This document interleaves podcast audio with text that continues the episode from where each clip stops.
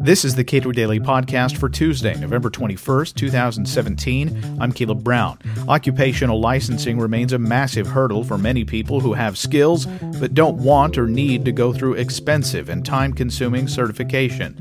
It has implications for economic growth going forward. Lisa Knepper and Jennifer McDonald are co-authors of the new edition from the Institute for Justice, License to Work.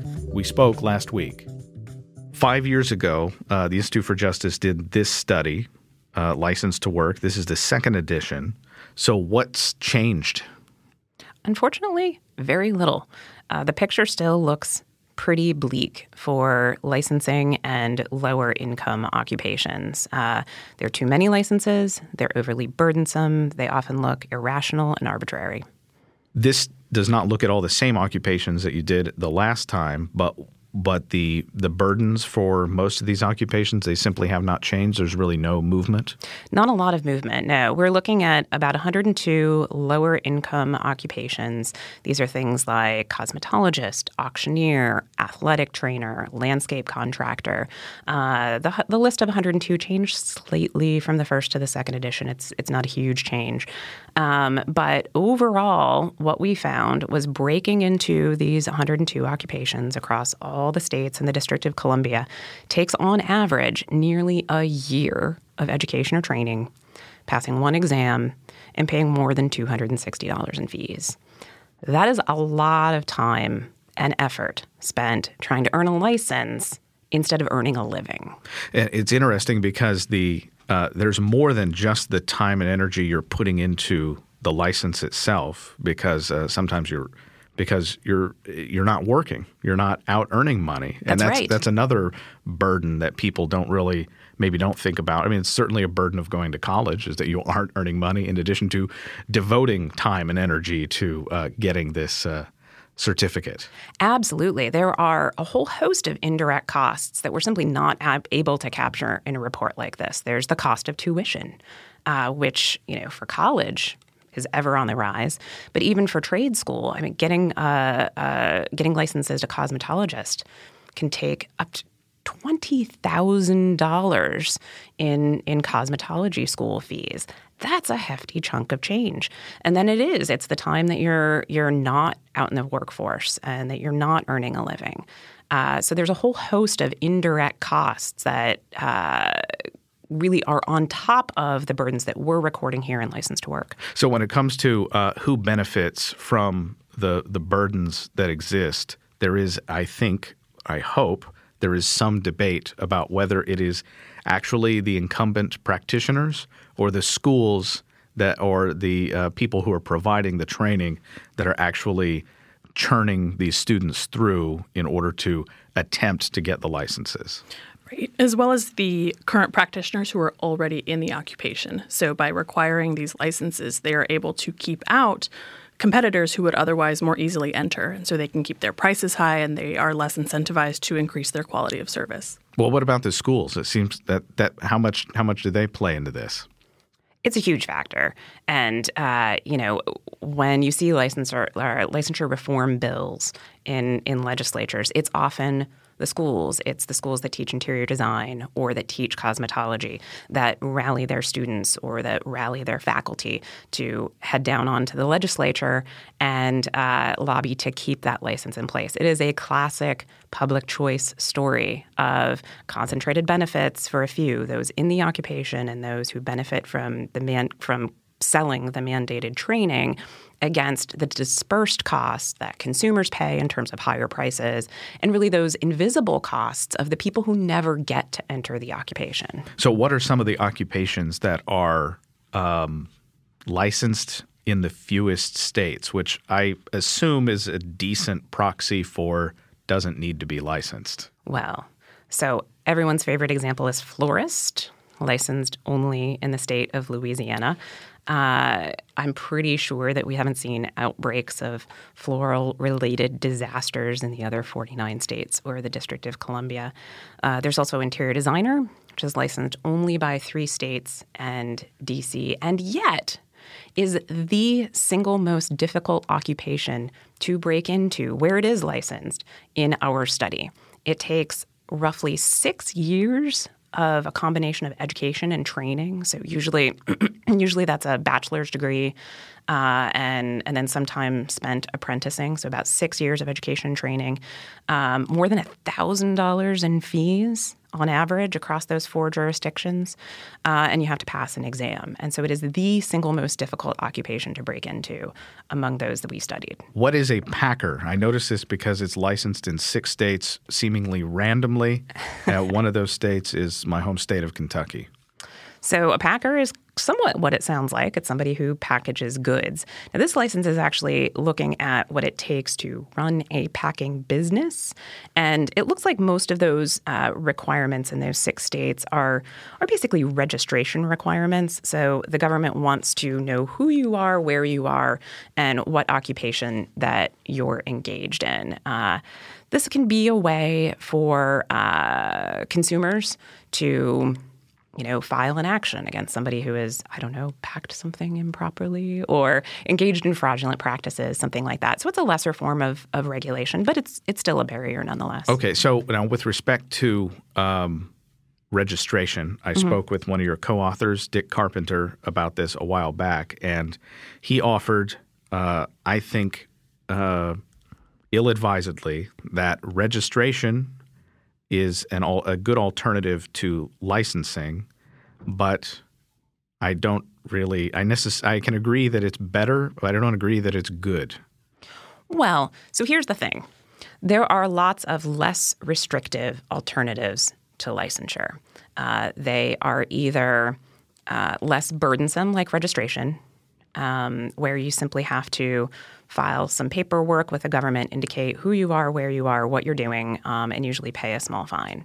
That is clearly far less restrictive than getting an interior design license in the place where that's licensed. And so that is an improvement still. And one of the things that we're advocating is moving more and more licenses in that direction toward less restrictive regulations. That doesn't mean that we should just be imposing regulations willy-nilly.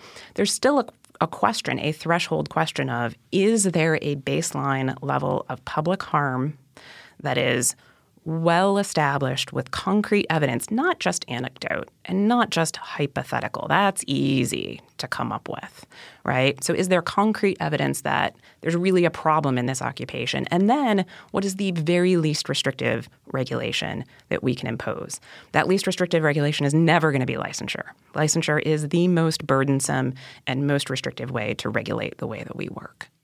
The difficulty for researchers like you has been, as I've seen it, sort of on the edge of this, is that you find an occupation that clearly shouldn't be licensed, but it is, teeth whitening being one example. You license this occupation, and then you do a lot of legwork trying to discover whether it causes any harm at all. You discover that not licensing it doesn't really cause any harm, and then you try to get rid of that license. Well, you've got 102 of those here in 50 states, and that seems to be a particular challenge. So moving from that state of affairs to trying to get a sort of a comprehensive picture of these things ought to be licensed for the following reasons. There are clear harms that we can find to people not being licensed. How do we get to that?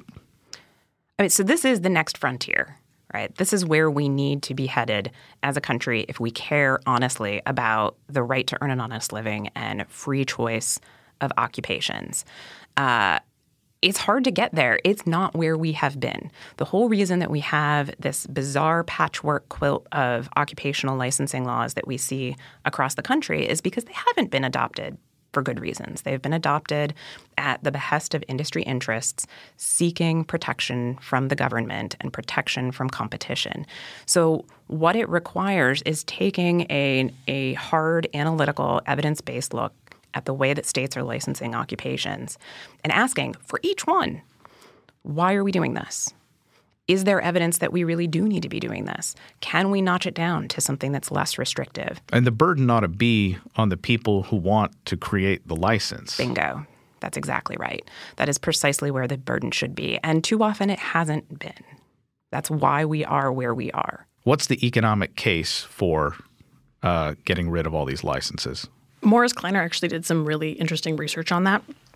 So he found that there are certain levels of hidden taxes that households pay when there are these occupational licenses. And so it's not just the workers who are left out of their occupation.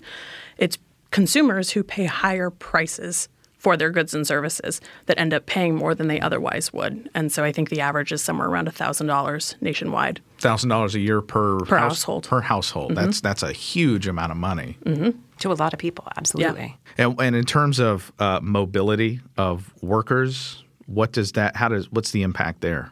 So this is a huge problem. You have a license in one state and you move to another state and that state doesn't recognize it.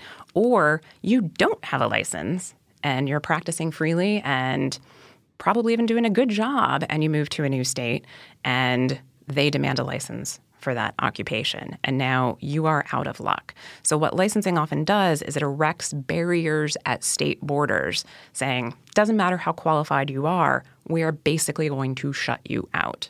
This is a big problem. And we argue that the first thing we should be doing is asking, do we need that licensing barrier in the first place? And if not, it should go. The mere fact that somebody is practicing safely and satisfying consumers elsewhere is a pretty good tip-off that maybe we don't really need this license. What about a sort of a liability insurance as a replacement for licensing? I mean, our driver's licenses, we can have a driver's license, but in order to drive and actually do that thing, we have to carry some insurance for liability, and that's everybody. Right, and that's an excellent option because it protects potential harm that people see that could come from the occupation, but it's not assuming that there are things that have to be protected by government regulation. But that would be a burden to entry for people in a field. It would be, but it's considerably less burdensome than an entire license. And the certifying authority, if you can't get insurance, well then, perhaps there is a good reason that you shouldn't be doing that job. That's exactly right. And so, yeah, that is one of the alternatives to licensure that we talk a lot about. And we see this actually in practice. There are places that license tree trimmers. There are other places that merely require them to carry liability insurance. There are places that license auctioneers. There are other places that merely require them to carry insurance so that if a consumer is defrauded, they have an avenue of recourse. So this is a far less restrictive way, and we see it work in practice. All right. What's the best story of where occupational licensing is being reduced? I see puzzled looks aimed at me.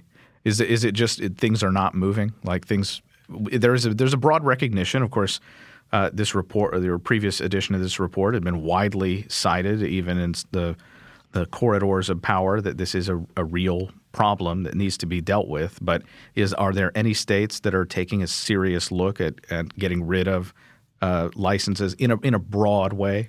There are states that are looking at it. So Mississippi adopted a reform last year that it wasn't targeted at getting rid of particular licenses, but it was designed to reform the way that the state oversees licensed occupations and adopts licensing rules. And it was addressing the problem that licensing boards almost invariably dominated by members of the licensed profession who have every reason to try to limit competition, adopt all kinds of anti-competitive rules and regulations, like trying to regulate teeth whiteners as dentists, for example. So Mississippi was responding to this saying, look, we're going to take a lot of that regulatory authority away from boards. We're going to have a council of other folks in the state government who have to approve their actions to make sure that we're not adopting licensing rules that are purely anti-competitive. So that's one approach. There are other states. Arizona is starting to look at its licensing regime, and the governor is trying to take a cold, hard look at the occupations that are being licensed there. So we're starting to see some real efforts in that direction. Do lawmakers respond to – what arguments do they respond to? Is it the economic argument? Is it that we just want to let low-income people work? Everybody wants their constituents to be able to work, and particularly those people who are of modest means that really need to be able to get a job. Lawmakers are really trying to open up avenues for those people. But it's hard in the face of these special interests that argue oppositely. I think it's also lawmakers are also responding to this idea of alternatives, this notion that, you know, it's the classic case of feeling like we have to do something. And too often the something has been going straight from unregulated to licensure. And when you offer alternatives that are less restrictive, that can look a lot more attractive. Lisa Knepper and Jennifer McDonald are co-authors of the new edition of License to Work from the Institute for Justice. Subscribe to and rate the Cato Daily Podcast at iTunes and Google Play, and follow us on Twitter at Cato Podcast.